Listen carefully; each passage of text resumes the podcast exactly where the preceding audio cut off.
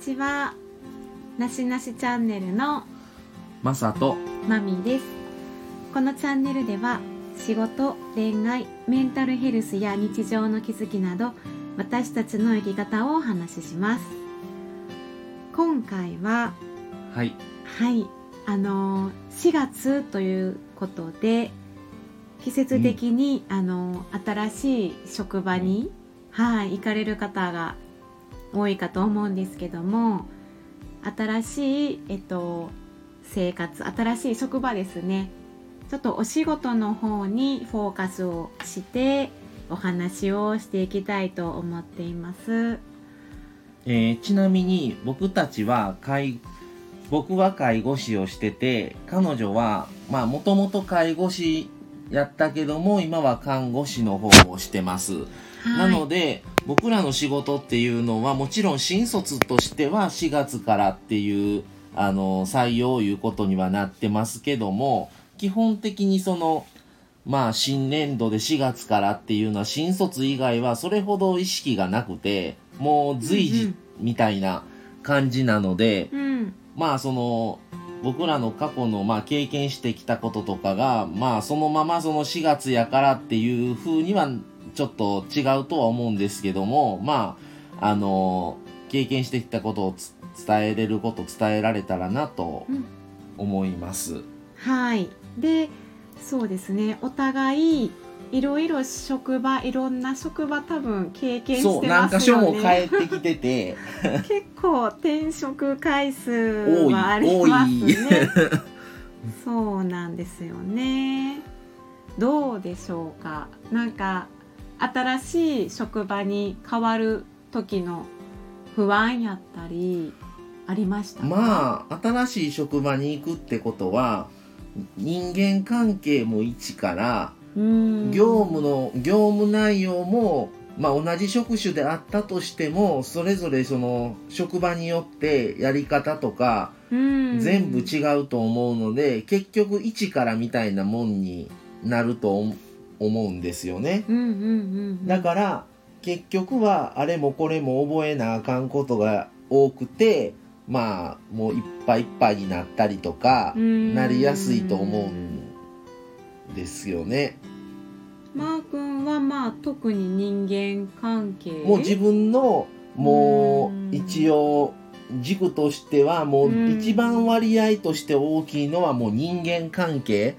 逆に人間関係がそれなりにうまくいけるなとかここだったら割と大丈夫だなって思えたらあとはどうとでもななるかなっていう気はします。うん逆に人間関係がちょっとこの人を話しにくいなとかこの人は苦手だなっていう人が多かったりとかちょっと聞きたいことも聞きにくい雰囲気だったりとかうん。まあ自分があまり出せなかったらいくらまあ給料がいいとか働あのまあ業務としてはよく覚えやすくっても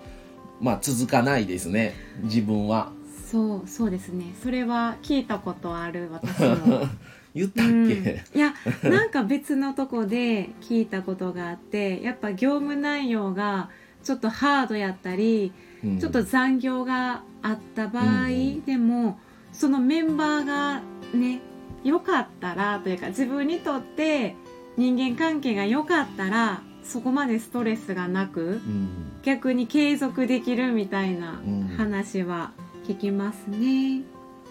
なんか残業が例えば多かったり業務内容が多くてもどの人も業務内容が多くてどの人も残業があったりするとなんかまあ自分だけじゃないみたいなあもううん。あの人もこの人もそうやから、まあまあ頑張っていこうみたいなうん。いう気になるけどもそれが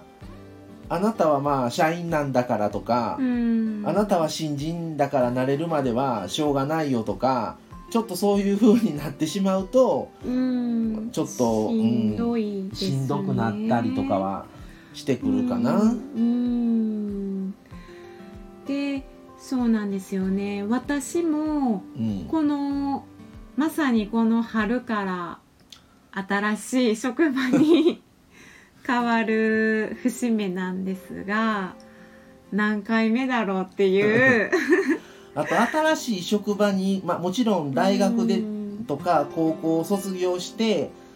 新しい職場に初めての新卒でっていうのパターンもあれば前の職場を辞めて新しいところへっていう風に行かれる方もいるかと思うんですけど、その辞めるってなった時に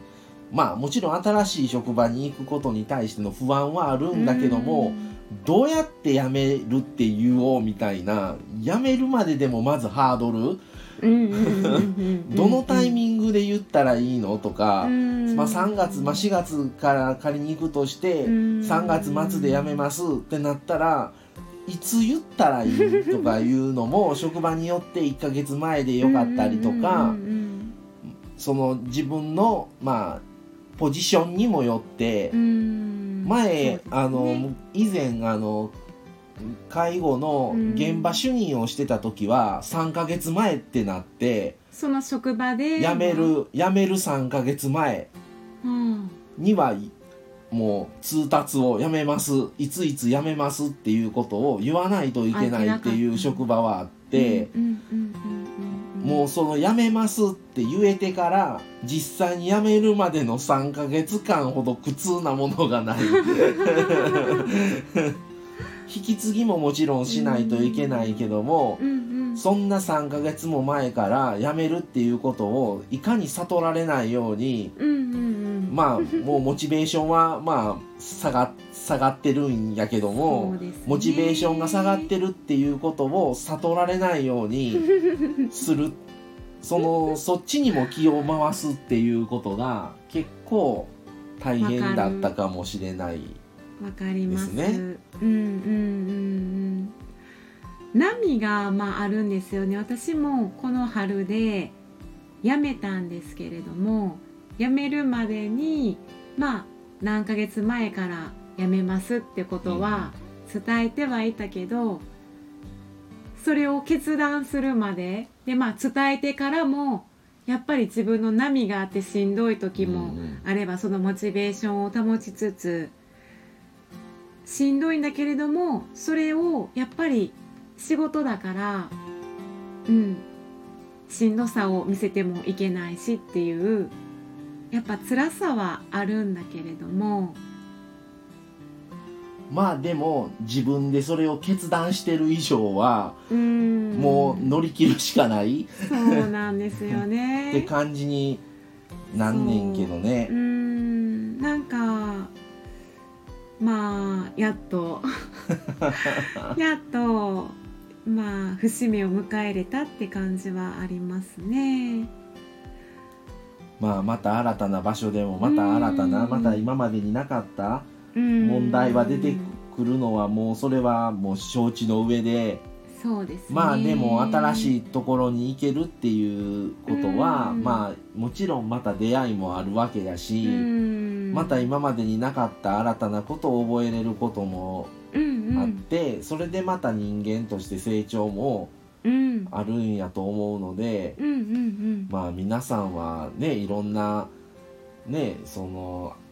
自分の今置かれてる立場はそれぞれあると思うんですけどまたねもし何かこのラジオを聞いてもらった上でもし何かあれば、意見とか自分はこうでしたとか。こういうことが不安でしたとか、もし送っていただけるならすごくありがたいなと思います。そう思いますね。今日はまあとりあえずそこまでな感じで、これも話し出すと多分もっといろんなことが なんかあるので話足りない足りない感じになってくるけども次回じゃあ、ね、じゃあどうしてその新しい職場に行って慣れるまでをどう過ごしてきたかみたいなことを次回話せたらいいかなと思います。はい、はい、ではまた次回あの続きを話したいと思います。それではまたさようなら。